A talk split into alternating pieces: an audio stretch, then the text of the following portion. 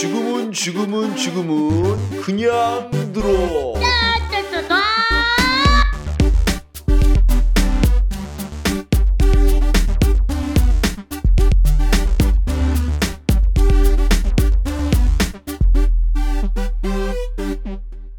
네, 책 읽어주는 시간입니다. 어, 오늘 읽어드린 책은요, 어, 미야모토 테루라는 일본 소설가인데요. 순소설을 쓴 사람입니다. 음, 제가 오늘 읽어드릴 책은 환상의 빛이라는 단편 소설집인데, 어, 이 소설은 그 고레다 히로카즈라는 일본 감독에 의해서 그 사람의 데뷔작이죠. 그래서 이제 영화화 됐던 소설입니다. 영화화 됐던 소설. 어, 이 소설은 약간 뭐랄까, 음, 사랑하는 사람을 이별하는 것을 어떻게 견디고 어떻게 살아가는지. 사실 누군가를 사랑한다는 것도 우연이고 합리적이진 않죠. 그 사람이 뭐 이별하는 것도 있고 그 다음에 다시 그 사람이 죽게 된 과정도 딱히 합리적이지도 않고 너무 느닷없고 그 다음에 또 다시 내가 살아가는 것 자체도 뭔가 뒤틀린 것 같지만 그래도 살아가야 되는 뭐 이런 복잡한 그런 인간의 감정이죠. 보통 이제 사실은 저는 이게 그렇게 생각해요. 사람이라는 게 말로 표현하고 글로 표현하는 이런 의식적인 활동도 있겠지만 그렇지 못한 무의식적인 활동들이 이제 모이고 모여서 어떤 행동을 하게 되고 아니면 어떤 감정들을 표출하게 되고 그럴 때가 있거든요. 네. 그런 것들을 잘 어, 익혀서 표현한 소설이 미야모토 테루의 환상의 빛입니다. 자, 그러면 한번 읽어 드릴게요. 환상의 빛. 어제 저는 32살이 되었습니다. 효고현 야마가사키에서 이곳 오크노토의 소속이라는 해변 마을로 시집온 지 만 3년이 되었으니 당신과 사별한 지도 그럭저럭 7년이나 되었네요. 이렇게 2층 창가에 앉아 따뜻한 봇볕을 쬐면서 잔잔한 바다와 일하러 나가는 그 사람의 차가 꼬불꼬불 구부러진 해안 도로로 콩알만하게 멀어져 가는 것을 보고 있으면 어쩐지 몸이 다시 꽃봉우리로 돌아간 것처럼 삐걱삐걱 오그라드는 것 같습니다. 자 보세요. 이 근방에는 좀처럼 보기 드문 초록색으로 널찍하게 펼친 바다에 한 덩어리가 되어 반짝반짝 빛나는 부분이 있지요. 커다란 물고기 떼가 바다 밑에서 솟아오르, 솟아올라 파도 사이로 등 지너미를 드러내고 있는 것 같지만 그건 사실 아무것도 아닌 그저 작은 파도가 모인 것에 지나지 않답니다. 눈에는 비치지 않지만 때로는 저렇게 해면에서 빛이 날 뛰는 때가 있는데 잔 물결이 일부분만을 일제히 비추는 거랍니다. 그래서 멀리 있는 사람들의 마음을 속인다고 아버님이 가르쳐 주셨습니다. 대체 사람들의 어떤 마음을 속이는지 확실히는 모르지만 그러고 보면 저도 어쩌다 그 빛나는 잔물결에 넋을 잃고 바라볼 때가 있습니다. 풍어 같은 걸 해본 적이 없는 이근방 어부 나부, 나부랭이들이 흐리멍텅한 눈에 한순간에 꿈을 꾸게 하는 불온전한 잔물결이라고 아버님은 말하고 싶을지도 모릅니다. 그래도 그 이야기를 들었을 때 저에게는 좀 다른 의미가 있는 듯 했습니다. 그냥 그런 기분이 들었을 뿐임 그게 대체 어떤 것인지 저로서는 알 수 없었습니다. 소속이는 1년 내내 해명이 울어대는 가난한 마을입니다. 겨울에는 일본 해로부터 불어오는 바람이 강해서 세차게 흩날리는 눈조차 멀리 날려버립니다. 바닷물이 눈이나 공기보다 더 따뜻하기도, 따뜻하기도 하지만 역시 그 부분은 쌓일 새도 없이 바람에 날아가 버리는 탓이라고 합니다. 그래서 아무리 눈이 많이 내려도 해, 많이 내리는 해에도 해안가에는 군데군데 쌓이는 눈이 고작입니다. 얼어붙은 바람과 함께 사나워진 파도 소리와 물보라만이 눅눅하고 시커먼 먼지처럼 피어오릅니다. 이웃의 지붕 너머로 보이는 것이지만 마을 서쪽에 흐르는 마치노강이 소속이 향을 흘러드는 그 부근, 부근만이 이 해안가에서 그래도 모래사장다운 것입니다. 나머지는 설령 얕은 여울이라고 해도 바위투성이어서 해수욕에는 그다지 적합하지 않습니다. 그런 바다가 서쪽 끝에 사루야마 등대 주변에서 동쪽 끝에 노로시 등대 부근까지 들쭉날쭉한 선을 그리며 이어집니다. 여기저기에 있는 어항도 지금은 이름뿐이어서 고기를 잡으러 나가는 배도 거의 없습니다. 이곳 소송이 항에도 두세 척의 조그만 어선이 배 이름도 거지반 지워진 채 모래사장에 방치되어 있습니다. 익숙치 않은 사람들은 가령 그 소리를 듣고 싶어서 일부러 이곳까지 찾아온 관광객조차 결국 아 시끄러 하는 소리를 내고 말 정도의 파도 소리여서 밤중에도 잠을 깨고 맙니다. 그러던 것이 오늘은 어쩐 일인지 파도도 바람도 뚝 그쳐 모든 것이 따뜻하고 아름답게 빛나고 있습니다. 때로는 지나치는 자동차 소리나 이웃집에서 빨래를 넣는 소리 외에는 아무 소리도 들려오지 않습니다. 이런 날씨는 좀처럼 드물기 때문에 이불이나 방석도 널어야 하고 그것 말고도 할 일이 잔뜩 있기, 때, 있기 마련인데도 이런 날은 을에 몸이 나른해져서 아무것도 할 마음이 일지 않습니다.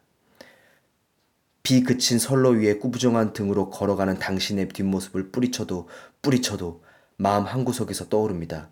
유이치를 데리고 이곳 새끼구치 다미오의 집으로 시집와 1년이 지나고 2년이 지나도 저는 당신이 죽은 그날부터 저도 모르는 사이에 계속해서 마음속의 혼잣말을 도저히 그만둘 수가 없습니다. 와지마에서 오는 버스가 소소기에 멈추더니 거기에서 이미 죽었을 당신이 내리고 그 모습을 본 유이치가 숨을 헐떡거리며 달려와 저에게 알려줍니다. 그 순간 저는 가슴이 확 뜨거워져 왠지 모르지만 온몸이 부들부들 떨면서 버스 정류장으로 가는 길을 후들거리며 달려갑니다. 그런 어이없는 꿈 같은 전경을 상상하면서 무심코 입술을 조그맣게 움직이고 있는 자신을 들키지 않으려고 주위를 살핀 적이 한두 번이 아닙니다.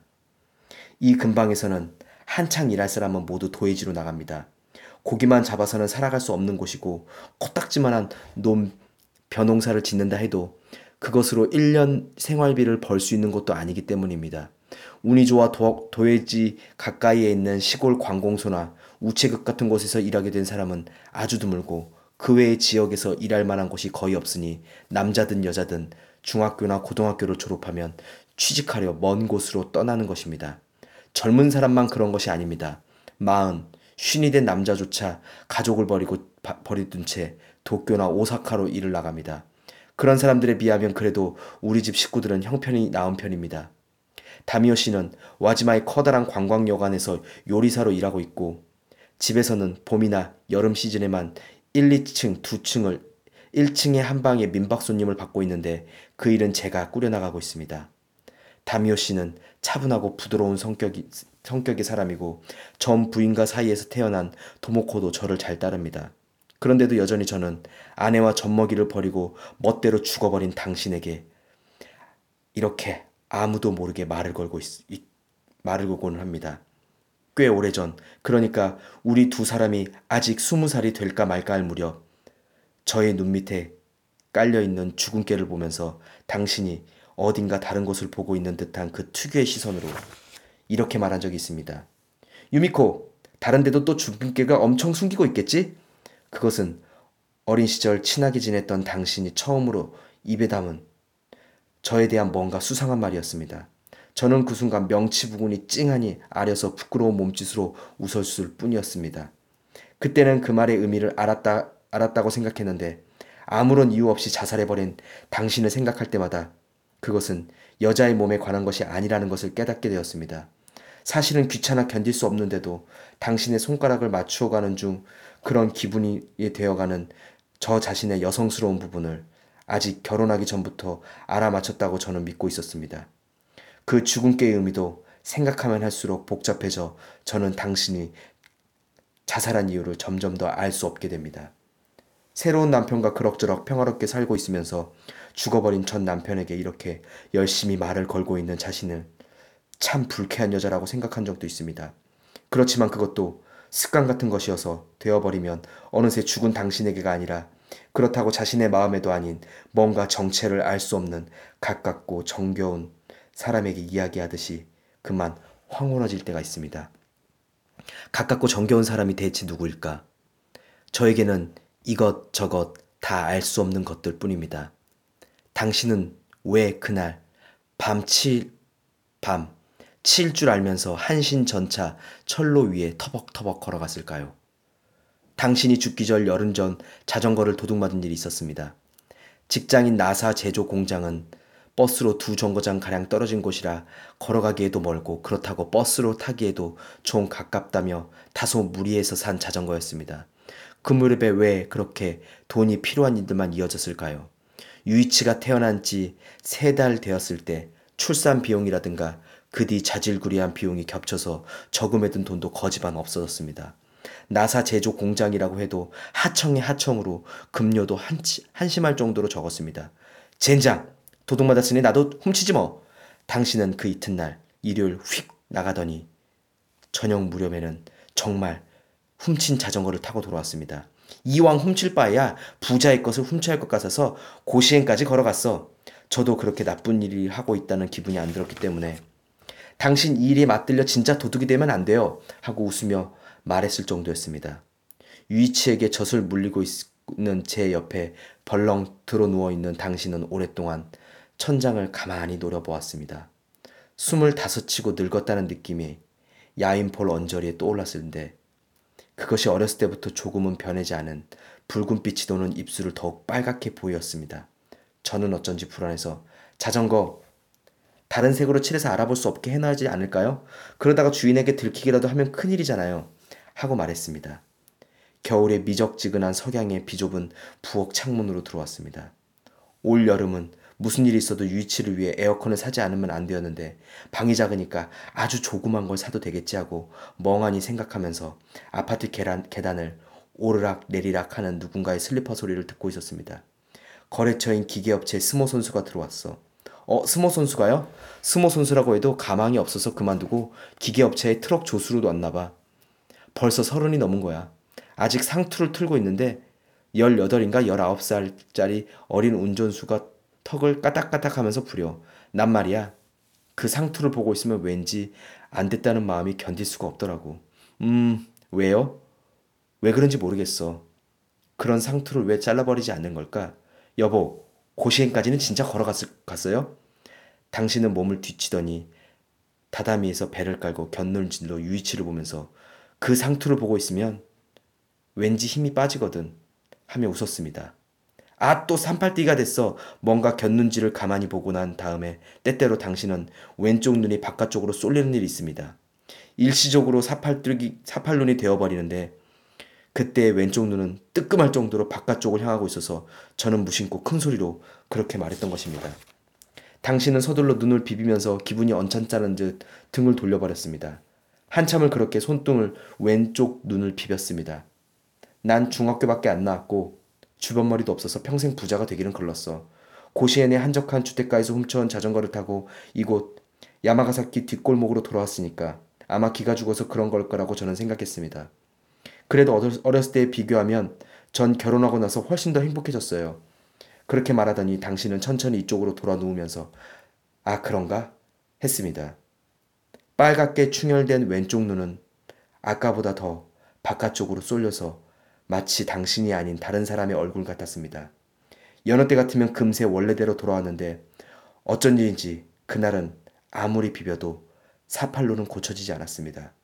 잠이 든 유이치를 아기 침대에 옮기고 저는 당신을 덮치듯 그 왼쪽 눈을 손바닥으로 누르면서 둥글게 문질렀습니다. 때가 되면 괜찮아지겠지. 너무 문지르면 아프잖아. 눈동자로 움직이는 근육이 가끔 쥐가 나거든. 그럼 아프죠? 눈 안쪽이 아파요?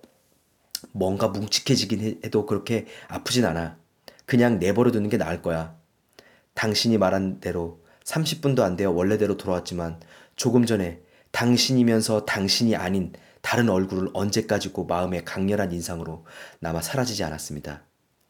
때때로 그렇게 이상한 발작을 일으키는 눈이 사실은 당신, 당신의 본성일 거라고 왜 그때는 그런 생각을 못했을까요? 그러고 나서 후 갑자기 자살해버릴 낌새를 왜 저는 바깥으로 쏠린 왼쪽 눈에서 알아채지 못했을까요? 그날은 아침부터 비가 내렸습니다. 비는 저녁 7시 무렵에나 그쳤고 저는 방 안에 널어둔 빨래 중 유이치의 기저귀만 남겨두고 나머지는 모두 창밖에 널었습니다. 창문 아래 거리에서 세 채의 러브 호텔이 줄지어 있었는데 빨갛고 파란 네온사인이 뒤섞여 주변에 거무칙칙한 자줏빛을 흩뿌리고 있었습니다. 비개인 밤은 그 자주색 빛이 더욱 강해져 우리 방안까지 기분 나쁜 색으로 물들이고 있었습니다. 당신은 11시가 넘도록 돌아오지 않았습니다. 그런 일은 아주 드문 일이었는데 저는 어쩐지 가슴이 두근거리고 진정할 수가 없었습니다. 칭얼대는 유이치를 제 이불에 재워놓고 잠깐 옆에 눕는다는 게 전기불을 켜놓은 채 깜빡 잠이 들었습니다. 문을 두드리는 소리에 깜짝 놀라 시계를 보니 벌써 3시였습니다. 당신이 돌아온 거구나 하면서 문을 열었더니 아파트 관리인이 경찰과 함께 있었습니다. 남편은요? 하고 관리인이 묻기에 저는 아직 돌아오지 않았는데요? 하고 대답했습니다. 그렇게 대답한 순간 허리 부근에 싸하게 냉기가 돌았습니다. 무슨 일이 일어났구나. 당신 신상에 무슨 일이 일어났구나 하는 느낌이 들었습니다. 정말 이 세상에서 그렇게 무섭게 가슴이 두근거린 일은 다시는 없었을 것입니다. 경찰관은 조그만 소리로 말했습니다. 전차에 치인 남자가 있습니다. 혹시 확인해 줄 수 있습니까? 네? 제 남편이요? 이렇게 물으면서 아, 그 사람은 틀림없이 남편일 거야. 남편은 전차에 치여 죽인 거야 하고 소름이 끼칠 정도의 확신이 들어 혀가 꼬부라지는 것 같았습니다. 어쨌든 사체가 처참해서 얼굴을 알아볼 수 없습니다만 옷이나 구두, 자질구리한 소품 같은 걸 확인해 주셨으면 합니다. 유이치를 관리인 부부에게 맡기고 저는 아파트 현관에서 세워진 순찰차에 올라탔습니다. 차 안에서 경찰관은 설명해 주었습니다. 바지 조각에 봉투 같은 종이 조각이 붙어 있었는데 거기에 오카지마 나사 제작소라는 회사명이 인쇄되었다고 합니다. 오카지마 나사 제작소의 사원 세 사람은 가운데 귀가하지 않는 사람은 대개 남편밖에 없습니다. 그 종이 조각을 찾느라 선론에 따라 3시간이나 돌아다녔습니다. 구두 한 짝과 아파트 열쇠만 유품이었는데 그 두 가지는 당신이 틀림없었습니다. 사체는 더 이상 복원할 수 없을 정도로 흩어져서 저에게는 보여주지 않았습니다. 이튿날 아침 발가락이 발견되어 그 지문으로 사체가 당신이라는 것을 확인되었습니다. 현장은 구이세와 다이모스 사이였는데 전차를 운전하는 사람 말로는 당신은 선로 한가운데를 전차가 진행하는 방향으로 걷고 있었다고 합니다. 느슨한 커브여서 사람의 모습이 조명 안으로 들어왔을 때 이미 어떻게 해볼 수 있는 도리가 없는 거리였답니다. 경적 소리에도 엄청난 브레이크 소리에도 돌아보지 않고 당신은 치는 순간까지 똑바로 걷고 있었다고 합니다. 서 있던 승객 6명 정도가 급정차로 튕겨나가 부상을 입었답니다. 자살이라고밖에 생각할 수 없습니다. 신문에도 조그맣게 그렇게 보도되었는데 저는 도저히 납득할 수가 없습니다. 당신이 자살만 할 만한 어떤 이유도 짐작할 수 없습니다. 경찰 측에서는 여러모로 조사했습니다만 아무런 동기도 발견되지 못했습니다. 사체에서는 약물도 알코올도 검출, 검출되지 않았습니다. 몸도 건강하고 술도 마시지 않았고 도박도 하지 않았고 그 밖에 여자 관계도 없고 죽지 않으면 안 될 정도로 빚도 없고 그렇기는커녕 첫 아이가 태어난 지세 살밖에 되지 않았는 남자로서 남자는 기운이 넘칠 시기였습니다. 경찰관도 머리를 갸웃거릴 정도로 죽을 만한 이유 같은 건 무엇 하나 발견하지 발견되지 않았습니다. 그때 감쪽같이 정신이 나간 것이 아니었을까 하고 저는 당신이 죽고 나서 그 며칠간 떠올릴 때마다 생각합니다. 여우에게 홀린 것 같은 여럿이서 누군가를 속은 듯한 그런 멍한 마음 속에서 흐느끼면서도 울부짖지 못한 채 오직 컴컴한 땅 속에 가라앉고 있는 또 하나의 마음이 있었습니다. 옆에서 울고 있는 우이치를 내려다보면 채 멍하니 다다빈을 쳐다보고 있는 모습이 걱정되었는지 관리인 부부가 하루 종일 저를 지켜봐 주었습니다. 남편의 뒤를 따라 가스관이라도 물지 않을까 걱정이 걱정하는 것이라서 저는 마치 남의 일처럼 생각했습니다. 그때 저는 유이치를 데리고 죽, 죽어버릴까 하고 생각한 것도 아니었고 그렇다고 앞으로 어떻게 살까 하는 생각을 한 것도 아니었습니다. 저희 마음속에 있는 또 하나의 마음에 비 그친 선로 위에 터벅터벅 걷고 있는 당신의 뒷모습이 이제 또렷이 비쳤습니다. 하늘색 와이셔츠 위에 회색 블레이저 코트를 입고 약간 등이 구부린 특유의 모습으로 혼자 묵묵히 이슥한 밤의 선로 위로 걷고 있는 당신의 뒤를 쫓으면서 저는 열심히 그 마음속을 알아가려고 길을 썼습니다. 그러던 날이 며칠이나 계속되었을까요? 그러다가 제 앞에 걷고 있는 당신이 앞쪽에서 불어오는 찬바람에 머리카락을 날리면서 가끔씩 멈춰서서 돌아보게 되었습니다. 어둠 속에서 저를 보고 있는 당신은 자전거를 훔쳐 돌아온 날 밤에 그 사팔대기가 눈 다른 눈이었습니다. 저는 그 얼굴을 보면 그냥 무턱대고 슬퍼지고 그 자리에 못이라도 박힌 듯 움직일 수가 없게 되어 작아지며 멀어져가는 당신을 가만히 바라보고 있었습니다. 자 여기까지 이제 해서 남편의 의문의 자살의 내용이 이제 있는 거고요. 음, 이 미야모토 테루의 이 단편 소설을 계속 보면 사실 어떤 알 수 없는 죽음, 너무 황당하고 왜 죽었는지 그런 이유를 알 수 없는 것들이 굉장히 많이 나와요. 그리고 그 죽음이 이야기를 끝까지 그 무의식 속으로 들어가서 이야기를 이끌어 나가는 어떤 그런 소설입니다. 물론 여기 뒤에 가보면 이제 이 여자는 앞에 나온 것처럼 다른 남자한테 시집을 가죠. 시집을 가서 행복하게 삽니다. 음, 행복하게 사는데 지금 이 소설을 보면 서간체죠. 편지를 쓰고 있는 건데 누구한테 편지를 쓰냐면 죽은 남편한테 편지를 쓰고 있죠. 자, 그런 행복하게 살고 있는 이 현실에도 자신은 자식과 자신이 자, 예전에 사랑했던 어떤 그런 남자에게 편지를 쓰고 있는 그런 모습을 볼 때마다 조금 음, 뭐랄까 그런 거죠. 자 여기서 계속 이제 나오는 얘기들은 그거죠. 내 마음의 또 하나의 마음, 내 하나의 또 하나의 마음. 이게 보통은 무의식이라고 얘기하는데 어, 이런 것들에 대한 표현이 굉장히 잘 되어 있는 소설입니다. 여러분도 한번 어, 읽어보시면 좋겠고요. 또 그 다음에 또 시간이 되시면 어, 고레다 히로카즈의 어, 같은 제목이죠. 환상의 빛. 네, 꼭 추천해주고 싶습니다. 자, 오늘은 여기까지로 하겠습니다. 자, 수고하셨습니다.